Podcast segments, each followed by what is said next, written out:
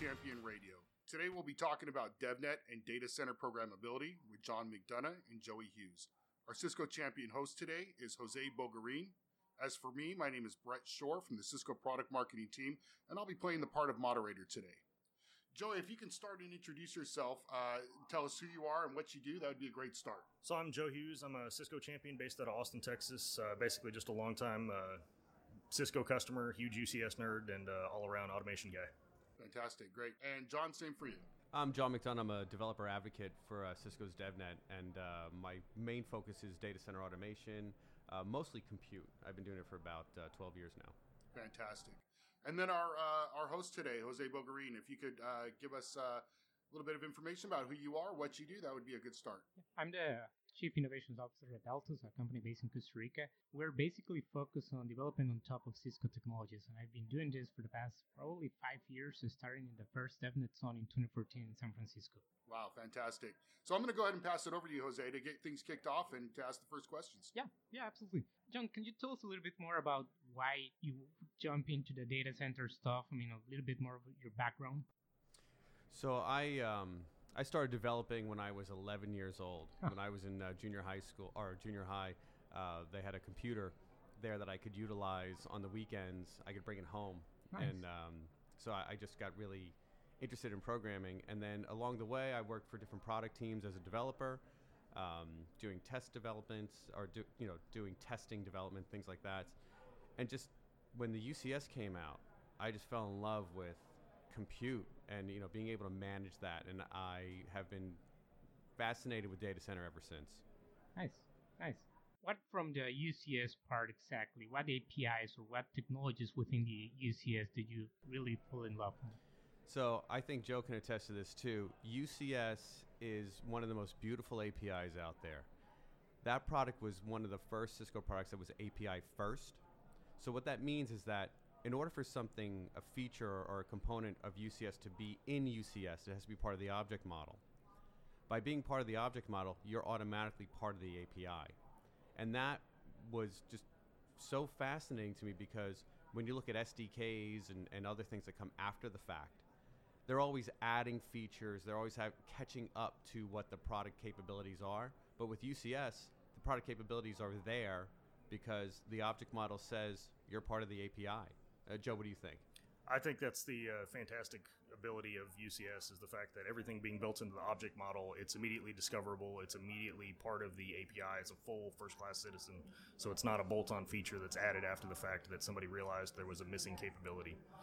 Which is a big change from what you have with other vendors, right? So that basic management and the scalability, being able to deploy UCS, make it scalable, and actually support it with APIs is a big change from from what the in- industry was doing uh, the past few years. So it's for me that was a, a huge advance in Cisco technology. You know, the really interesting thing about it, you know, when I look back now, when they were creating the UCS services group, which is how I started being a UCS uh, programmability person, they had a bunch of people for networking, they had a bunch of people for storage, they had a bunch of people for server management. And you needed all those things to first go out there and make sure that UCS was successful. But they had one person for UCS APIs, and that was myself. They saw that there was some advantage to this programmability. Now we're talking 2008, 2009 that I joined the group. But it wasn't until, you know, the cloud and other things started happening that people were like automation, automation, automation. And they're talking about, you know, how other products are starting to add this stuff.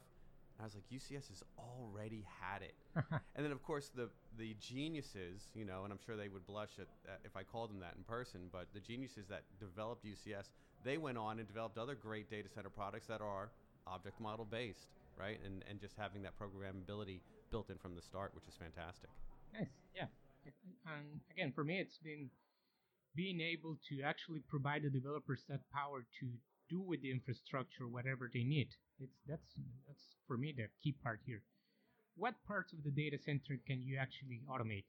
I mean, Oh, you know, there's a blog I wrote probably 2012, maybe 20, uh, 2011. And uh, I basically postulate that you can automate everything, every single thing. There's a tool to automate uh, KVMs. You know, KVMs are, are not really character based, they're video based. You're seeing what's happening. And yet, you can use uh, tools like Auto Hotkey to emulate, um, you know, keystrokes from the keyboard. So you can automate everything in the data center now, right? We have products that are really focused on automate on on automation. You know, HyperFlex and and UCS and Intersight and, and ACI and DCNM. All those products now are so aware of the requirement for for automation that uh, you know that's why you're you're hearing now that everybody needs to be a developer, right? And and I know Joe, you were thinking about who is a developer these days? Like, what, you, what what's your thoughts on what makes a developer? Uh, I would say anybody that's that's just willing to to uh, put in some time and effort to work on automation. You know, everybody that's in IT ops, everybody that's working in infrastructure should be thinking about automation because the entirety of the organization's thinking that way, and that's where they need to go if they're going to scale, if they're going to be dynamic, but still have you know every policy and every capability they need to secure their environment. And it really just needs to be something that everybody shifts their mindset to. Can, you share something that you've done in the past? I mean, with the automation in data center? Uh, honestly, uh, you know, even in my last role, you know, I, I, dealt with 17 UCS domains and about 550 UCS blades, and I had my entire VMware environment automated to the point that yes, I had, you know, uh, vMedia policies, I had auto hotkey scripts, I would do, you know, automated installs from PXE Boot for for UCS uh, blades, whether it was our CAD environment or the VMware environment, and everything was no touch, you know, just deploy everything, and based on the policies and MAC addresses that would get caught, you know, it would determine what the server was going to be and just put that identity on it. Nice, and, and for me, that that's great because when you talk about automation, a lot of the time people just think about cloud, and you know they basically skip the on-premise conversation. But yeah. as you were saying, I mean, you can do a lot of stuff on on-premise, and as you were saying with the UCS, it's it's a lot what you can do with the different servers and different technologies as well. Well, and it was also the fact that you know it, it made no difference to me and to the automation in the environment whether we were going to deploy a single blade or a hundred. You know, and if we were going to do that concurrently, and even as we swapped out hardware and went from M2s to M3s to M4s to M5s, it was all the same exact automation. We just got extra features as we went to new module. Yeah, you got you the, uh, new new features in the object model of yep. the UCS. You know, if I could add to that, you know, when yeah. you look at a product like Intersight, we've actually put UCS uh, management out in the cloud right? Okay. Yeah. And the way we secure your data center information, if you will, is that the products in the data center that want to be part of Intersight reach out to Intersight and make that connection. So Intersight can't just automatically go and see every data center and every piece of UCS hardware that's out there. You, as the administrator, has to reach out to Intersight and, and let Intersight in. But now we have cloud based UCS management that allows you to run your APIs and your scripts from anywhere and not have to worry about VPNing into a data center. Because as you were saying, you know, we were thinking about automation in the data center, and then the walls of the data center were where that automation stopped. But that's not really the case anymore. We can reach out to Intersight and then allow Intersight to reach into the data center and do that automation.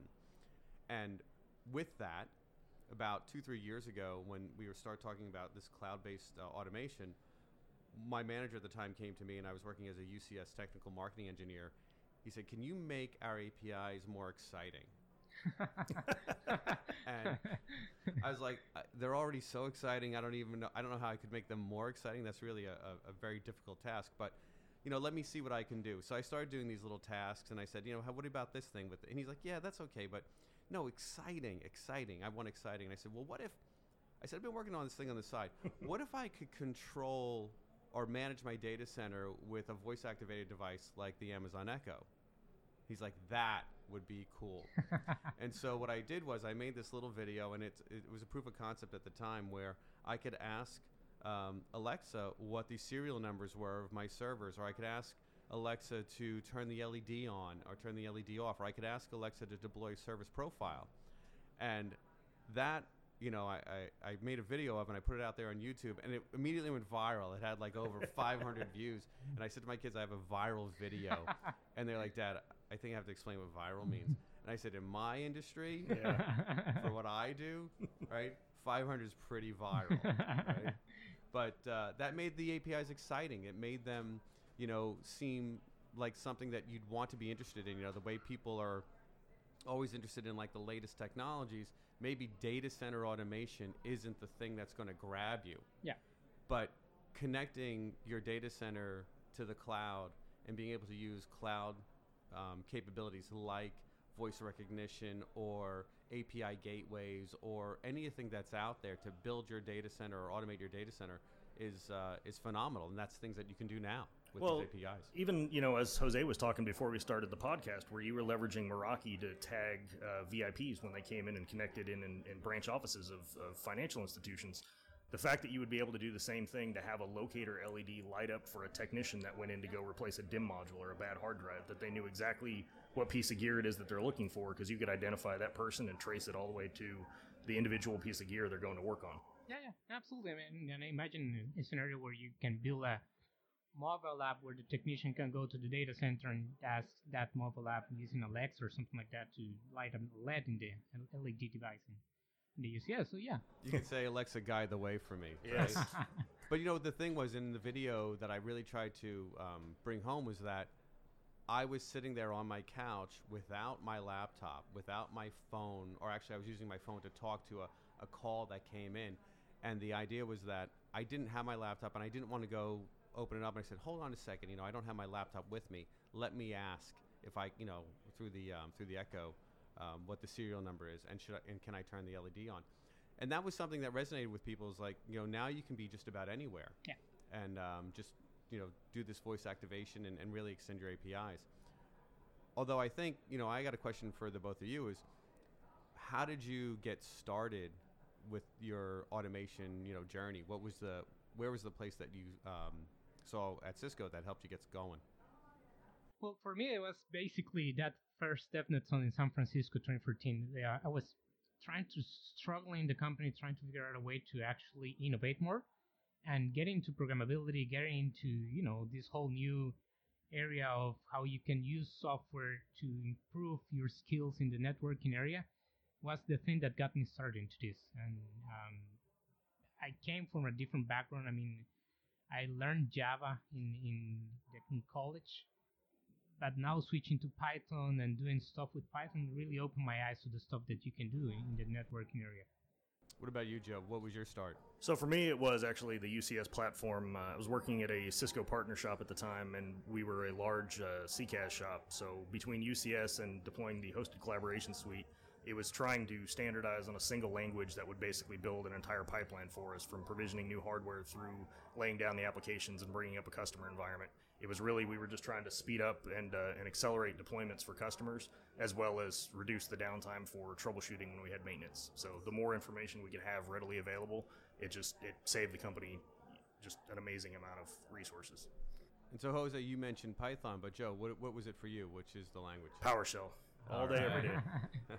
Which is like the uh, primary tool in UCS, right? It's one of the primary tools to use when you're So you know using- we have we have PowerShell, but we have the uh, Python SDK as well. But uh, the PowerShell library for UCS is probably one of the most well done libraries out there. In fact, Jeffrey Snover, who's the father of PowerShell, did us the great kindness and uh, and just tweeted one day that the PowerShell uh, Power Tool library for UCS is one of the most well done that he's seen yeah, uh, nice. implementation of PowerShell. So that was a, that was a great honor. Well, and it was amazing to see the the uh, documentation around that, where like 95 or more percent of the PowerShell commandlets were all created by just pointing a watcher at the XML API and looking through the object model, and it just generated all the code for that.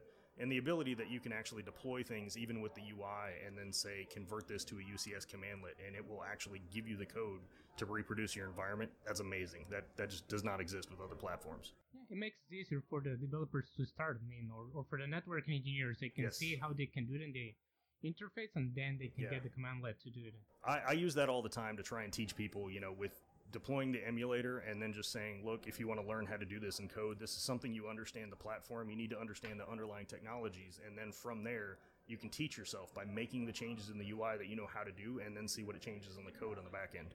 Yeah. yeah. That's really a great facility. In fact, we have a few workshops that um, that tout that. We have the Python SDK workshop for UCS, and that'll show you how to use the convert to UCS Python to Okay. convert Python or create Python code. But then we also have the Power Tool workshop that uh, I'll be doing tomorrow and Wednesday. Excuse me, tomorrow and Thursday. Um, and we go through convert to UCS commandlet and show people, and they actually get hands on with how to create code from the configurations they just made. And it really does open up their eyes and kind of like light up that, that little light bulb of uh, epiphany over their head and help them understand oh, this is easy to get started. I, I can turn this piece of code that was generated for me into a script that I can employ on, uh, on a regular basis to do tasks. And um, I know that they'll, they'll work in a consistent way, in a consistent manner, and, and uh, I, you know, I can be uh, happy with myself. Yeah. Which is probably one of the things that I- I've been talking to a lot of people in the past few years, and they kind of have some fear of getting into this field because they think it's too complicated. So a tool like you're saying, or, or having that uh, possibility of seeing those commandlets in the interface, makes it easier for them to actually make that jump and start playing a little bit, and see that it's not that complicated and it's very powerful to do to do stuff through the API for sure. Absolutely. You know, people that use the CLIs all the time, Yeah. you're just sending a command to a process that's processing that, you know, parsing that thing out and doing something with that command. Yeah. Think of programming the same way. You're sending a command to a process that's going to parse it, it, or excuse me, parse it, and then, uh, you know, do the thing that you're asking it to do. Yeah. Yeah, absolutely, absolutely. Um, can you guys tell me a little bit more about what APIs are available in the UCS? I mean, we've been talking about it. You can do a lot of stuff, but what exactly, what use cases, what exact APIs can you use to to manage the UCS? So I'll say uh, one of the biggest things we used was was being able to make modifications dependent on an application that was going to hit a blade, whether that was our CAD environment or VMware environment, where we had strict needs or had settings that had to be specific to either storage or networking uh, based on what application workloads were going to be on there. So we could validate where a workload was going to land to say, you know, is this existing template that we have meet all the needs of, of what we have, or do we need to deploy a new template? Do we need to spin up some new blades and, and move them over to a different identity so that they can actually, you know, leverage whatever other things outside of the environment that we needed to have that may not be programmed into it already. Um, but it was, you know, just being able to do everything with storage policies, to be able to set everything that we needed for all of our network settings, and be able to check the compliance of that over time make sure that you know as we had a need that changed or even every six months we could say okay we're not having any issues that come back to a policy that's now outdated because we haven't applied something that needed to be there um, that was the biggest thing for us when we used it Can you like estimate or guesstimate the exact time that you save from doing that through automation and not manually? Uh, i'll put it this way in my last shop i was told when i came on board uh, it took them about two weeks to deploy blades when they would get new ones and we dropped that down to three hours to deploy a chassis full of eight blades That that right there basically makes the whole point why you Yes. have to use automation. to- Yes. Well, and that was the thing for the for the CAD environment that we had as well. They were already deploying the the blades themselves and and uh, the operating system that was going on it through automation. They were deploying that with you know Puppet that would hit the box Yeah. immediately, but they were essentially manually deploying the blade itself. So it took them weeks to get to the point that it was a 20 minute deployment to put the operating system on it and put it into production. So we tried to shave as much time as we could off of that. Yes. How about you, John? So I want to, uh, you know, talk about, you know, what APIs are available in the UCS Yeah. um, uh, API. Everything, every one. So what does that mean? If you can do it in UCS Manager graphical interface, you can do it with the API. As we just talked about, you could capture that log and create code. Again, a, a blog that I wrote back in 2012 where I detail this and how to do these operations. Um, I had an email arrive probably a couple of months ago from a guy that's like, I'm using your blog and I really want to understand how to do this. And that's really a testament to the, the true power of this API. Anything that you want to do in UCS, you can do. Okay. And uh, the true power of the UCS PowerShell um, library, the UCS Power Tool, and the true power of the UCS Python SDK is that everything, as Joe had said, it's generated, and so everything is available in it. Every operation, every capability, it's all there. And if for some reason something has been left out of those libraries, we have generic object operations. So you can just create that object generically and manipulate it. So everything's in there. And one of the first things I did, I worked on a uh, project with a large bank. They had 12 UCS domains, 1980 something blades, I think it is. So everything was 20 chassis, fully loaded. We deployed in four days. so 1900 awesome. blades in four days That's amazing. which was great for the customer, they loved that. But then when they went to negotiate another deal with services, they said we want a four day deployment for uh, uh, for 2,000 blades. And they're like, um, so John's not in services anymore. so, but actually, they did. You know, we used my code or the code that I had written for them the first time, and and that was the thing that they realized. I made you know this really generic cookie cutter type code where they at that at that point they were just filling values into a spreadsheet, nice. and Yeah. then the spreadsheet was being pulled into the Power Tool, um, uh, you know. Uh, code and, and just the, the op- the configurations were being run so yeah they were able to do another 2000 blades in uh, four days Yeah. Well, and seeing the amount of code that's been put up inside of the community on the forums, where you know everybody has shared what they've done, where you can do bare metal upgrades with a handful of steps by yeah filling out a couple of CSV files and just importing them straight in. It's amazing, and everybody you know can kind of become their own developer and can become a little bit of a you know UCS rock star by just putting out their own code that somebody else might use even years down the road. which is probably again one of the transitions of the in the industry. I mean, being more open with open source code, basically, it's it's it's also a transition that we've been through in Yeah. the past few years. all my code is out there on GitHub. If, if I've written something that I thought was worthy, I put it out there. In fact, I've actually started putting out stuff that I didn't think was worthy by my standards because I knew it solved somebody's problem. So, you know, little snippets of code that you put out there. Um, DevNet has some great, great resources for understanding how to utilize this code. The learning labs and the sandboxes where you can go ahead and go a through a step-by-step tutorial of how to use that um, that library or those modules and then sandboxes so that you can go ahead and do this in an environment that's safe right? So i think that's something that a lot of people are worried about too is that they have production equipment or even test equipment and they're afraid to you know try to do something on that equipment for fear of that well if they do something wrong then they have to tell somebody and you know somebody might you know squelch their desire to do this thing so these sandbox environments are great because they do the work if something breaks, if something isn't right, or you know, they can kind of mess around with it. If they can't get back to the point they want to be at, just reserve reset another it. sandbox. Yeah, cool. I- I'm um, gonna go back a little bit because we've been talking about APIs and SDKs. When should I use an API? When should I choose an SDK? Can you elaborate on that? So you know, the SDKs typically come after the API, right? So the API for UCS and for other data center products like um, like ACI, that's built into the product, and, and it's just a, an organic part of the product, and you can use it anytime. They're XML based or they're JSON based. One's REST, one is uh, not REST. And so you have to understand those sort of lower level programmability details to utilize the APIs. The SDKs, on the other hand, they may not always be up to the moment, right? They haven't been regened or they haven't had the new features added into them. So an SDK, while it may provide you a lot of facility with authentication, um, keeping your your your uh, session fresh and things like that, if there's something that isn't in there, um, then you could always like sort of fall back to the API. But in reality, there's enough capability within the SDKs for the data center products that we have that you can avoid going directly to the API. Now, I have no problem writing XML and I have no pr- problem writing JSON, but I think that's what is really, you know, one of the most fearful things for people is that not only do I have to learn this programming language, but now I have to learn this data encoding. Okay. Um. So I, I think SDKs are always going to be your best place to start. And if you really want to get to the lower level internals, then that's when you can start looking at the API. And within the data center uh, UCS part, we have the Python SDK and we have the PowerShell SDK, right? We have we have those two, and um, yeah, I don't think we have anything else anything else that's publicly available. The the Python SDK and the uh, UCS Power Tool. Nice, nice. Oh, oh, w- I should mention we do have Ansible now. So we have Yeah. UCS Ansible, and uh, I'm uh, I'm one of the contributors on that. So if you download Ansible, uh, 2.8 just came out.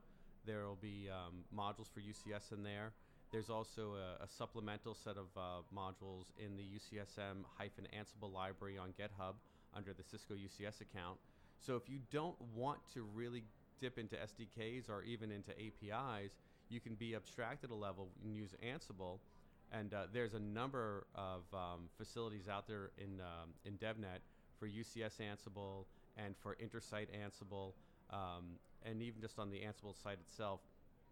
It's really really powerful because it can help you get started with these things and do full data center multi-domain management in your data center across Nexus, across ACI and UCS using Ansible, and that abstraction that Ansible provides it turns into a commonality and methodology that really helps people just you know focus. Like Joe said, they want to um, standardize on PowerShell, and that's great if you have people that can really you know think at that level.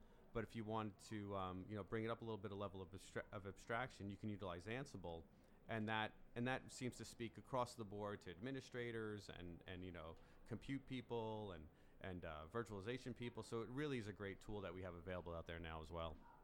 Yeah, which is also a good way to get started. I mean, for, for at least for networking engineers that are not as familiar with programming, Ansible looks more like configuring an, an IOS device than, other stuff. So it's it's it's easy to get started, and you got a lot of tools like you have. You can open a spreadsheet or do some CSV work, or you can do a lot of stuff with that, with Ansible. So I guess it's, Yeah. it's a good uh, first step into programmability for sure. having that common configuration management layer makes it a lot easier for everybody to understand because it is a little bit more abstract. You just have to understand the concepts, not every switch and, and setting that you could set inside of the actual code to drive the API itself. So you can just say these are the things that I need, and Ansible will take that and and you know set everything in the underlying API itself. And that's even a, a long-standing integration you guys have had now, right? That came out, I think, in 2.5 that it made into the core Ansible.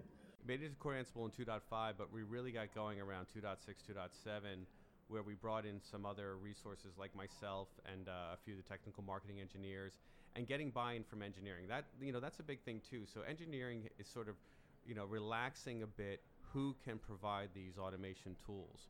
So at first they had the um, they had full control of UCS Ansible, and you know unfortunately you know they're they're trying to put out you know innovations and, and things at a regular you know pace and um, they didn't have enough resources to to you know do the Ansible stuff. So myself and, and a few other guys were like, hey, you know we're we're game to do it. You just have to you know sort of let go and, and let us do. And um, and what was good for for engineering was that they knew that we were going to have to adhere to Ansible standards. Yeah. So by adhering to Ansible standards, they knew that you know the control that they were kind of giving us would still be there with with Ansible because they're not going to put something into their product that um, is not working. So Yeah. we did we did get a lot of uh, help from from them in Ansible, and that was really a pleasant um, open source project to contribute to. And um, they kept us honest, and they kept us, you know, um, you know, true to what they uh, needed as far as their product was concerned. And it was it was a good good uh, way to get into that open source capabilities. Well, and that's a good ecosystem. You know, being part of Ansible, there might be folks that don't understand all the, the bits that are on the compute side of data center, but understand the networking that were already driving their network environments with Ansible, or even doing things like just their own straight code and NetYang and things like that.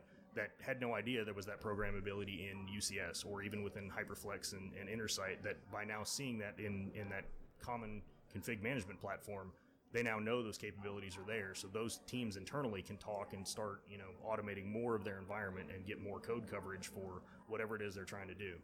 And that's a comment that we had had from somebody at one point. You know, he had said, "I'm really not interested in being a programmer, but I do want to automate my equipment. What can I do?" Yeah. And if you're not interested in being a programmer, that's fine. You know, we're not looking for everybody to be uh, developers, but uh, you can use a product like Ansible, and the Ansible domain-specific language does give you some ability for conditionals and building Yeah. lists and things like that, doing loops. So while you're not actually doing programming, in fact, Ansible doesn't recommend their DSL as a programming language. you can do some complex things and uh, and also some simple things that really help you automate without getting fully um, sub, you know submerged or submersed into uh, programmability.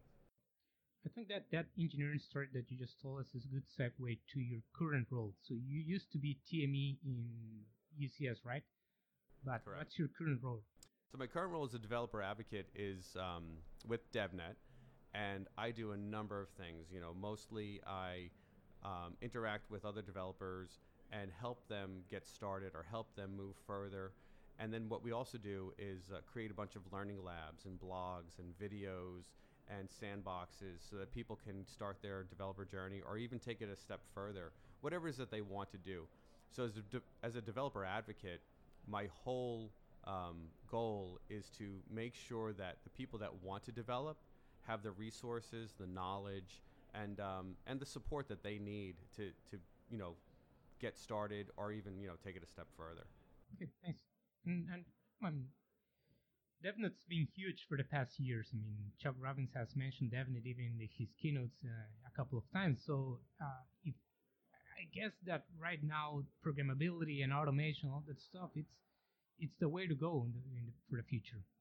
It is the way to go. In fact, I'm going to let you guys in on a little secret because I know this is going to be uh, available after um, the announcement. Uh, DevNet is going to announce certifications today at Ooh. Cisco Live. In fact, Chuck probably already announced it in his keynote. Yeah. So DevNet is going to be providing a DevNet Associate certification and a DevNet Professional cert- certification, and um, in, and then coming soon will be the DevNet um, Expert certification. But DevNet the people, CCIE then. a DevNet CCIE, and actually we're, we're not going to do the um, the letters. We're actually going to say DevNet Nice. uh, Associate, DevNet Professional, um, so we don't like sort of Yeah. um, uh, in a programming term we don't conflict in that namespace. yeah, yeah. Um, so that'll be announced today, and the the trainings will be coming out from the partners as well as from Learning at Cisco, and uh, you'll be able to take those tests in February of Ooh. 2020, and you'll be able to be certified. And not only does it help DevNet, um, but it really helps the community know that if they want somebody who has programmability capabilities and they want that person in their organization, they can say, "Are you DevNet certified?" And that way, you know, it, it's a great thing that uh, that DevNet's doing to help people really, you know, take their skills and have their skills measurable and recognizable, and then help them get, you know, move along in their career journeys.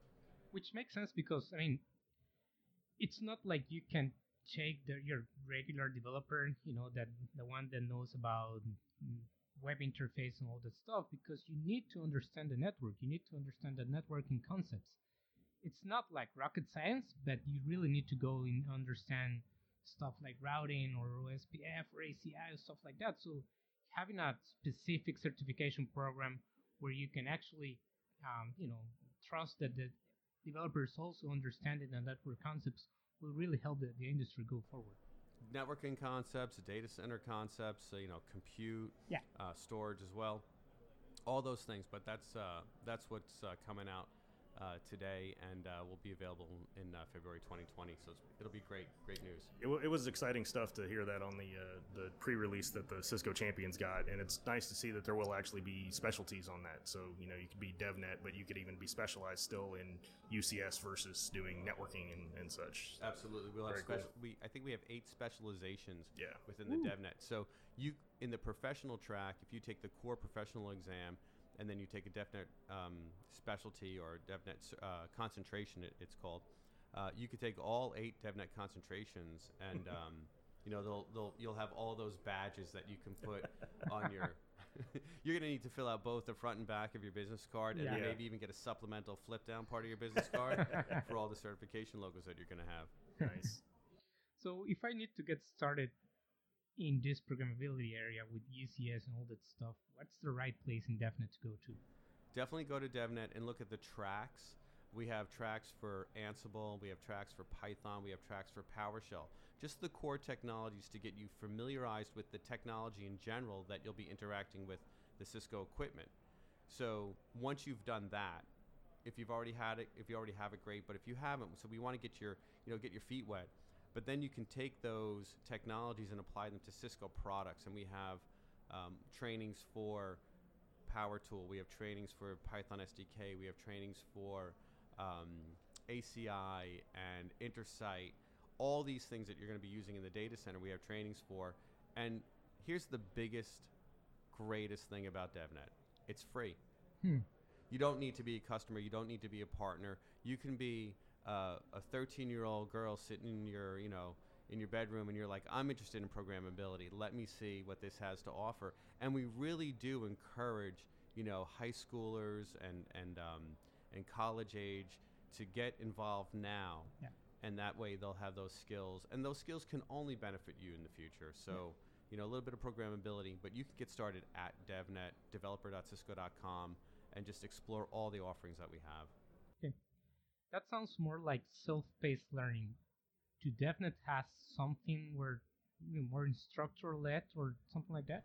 So that's going to come with the certifications. Okay. We will have um, uh, partners and Learning at Cisco coordinating with other groups to provide that training, just like we do already with the certifications. Yeah. So people will be able to go take those two, three, four, or five day courses or whatever they may be, and learn these um, technologies that are specified in the in the um, certification um, learning topics and um, and then be ready for the test. So that is coming. So, but right now, everything that we have is uh, is self-paced um, learning. We have a great um, video series that Hank Preston put Yeah. together for, for becoming a network uh, developer.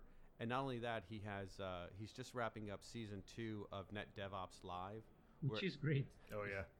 Well, I'm glad you guys like it. I, I did an episode this year on how to contribute to Ansible. Yeah. Yep. So it really was a, um, um, you know, a, a big bonus that you know Hank took that on, and so we got a lot that uh, we're doing in DevNet. Can you just share the story about? Um, I know during DevNet Create that you basically awarded the DevNet Creator to one of the guys that you helped contribute to the Ansible project. Can you tell a bit of that story? Yeah. So so there's a guy from um, WTI.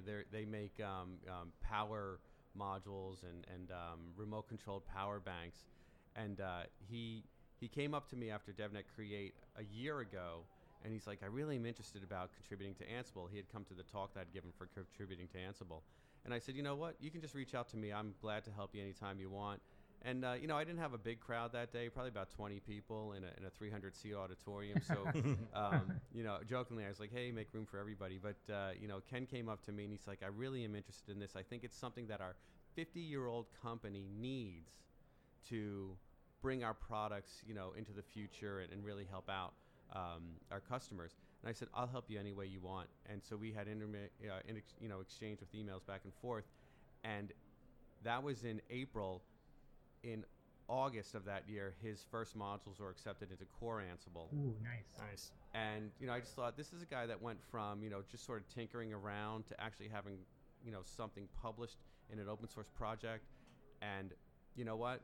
I thought he deserved to be recognized for that. And so when they were looking for DevNet creators to be awarded, I put his name in. I told that story, and uh, I, I was just so happy this year when he received it because I, I, was like, that's a guy that deserves it. You know, extra time and effort, and it really became something that was, um, you know, it, it meant a lot to me. Yeah. You know, not necessarily why I do it, but you know, a great side effect of um, of what I do that this guy, you know, took his job and his company to the next level. Yeah, no, absolutely. And for me, that that talks about the power of that, you know, building that community and make it more friendly for you know different engineers to start getting more into programmability, more into the community. For for me, that's that's a great great story for sure. So, John, if people are looking for other resources, you know, as we look around, even as we're filming this this uh, podcast here at uh, at Cisco Live, you know, it's a huge social environment where people can walk around and mingle and network and and make connections that they wouldn't have made, you know, just sitting at their keyboards otherwise. What other things are available as far as any sort of workshops or, or community around DevNet itself that people can connect and, and advance that? So we have hundreds of workshops. We have quite a few that uh, center around data center programmability, Power Tool, Python, REST APIs, etc. Please, you know, everybody should be. Um, well, I know this is after Cisco Live that this they'll be hearing this, but you know they can go to all those resources and watch the recordings and watch uh, or like tune into the webinars. But um, one of the great things that we did or that we're planning to do is this thing called Meet the Developer. Now, after the fact of Cisco Live, when they're hearing this, Meet the Developer will still be available by joining the DevNet communities online, and then you can talk to us. You can, you know, you can talk to myself. You can talk to the other um, developer advocates that specialize in other areas. So those are things that they can do. You know, join the communities, be active, ask questions. Never be afraid to ask a question because you think it's not interesting enough or intelligent enough. You know, we'll help out. You Yeah. know, those communities are there for you because we want you to be a successful developer. Nice, nice. Great. Well, this has been this has been another great episode of Cisco Champion Radio. I want to thank all of you for joining us today, especially John and Joe for sharing their insight, and Jose for hosting today's session. Look for this episode and other episodes on iTunes and cisco.com slash go slash GCR.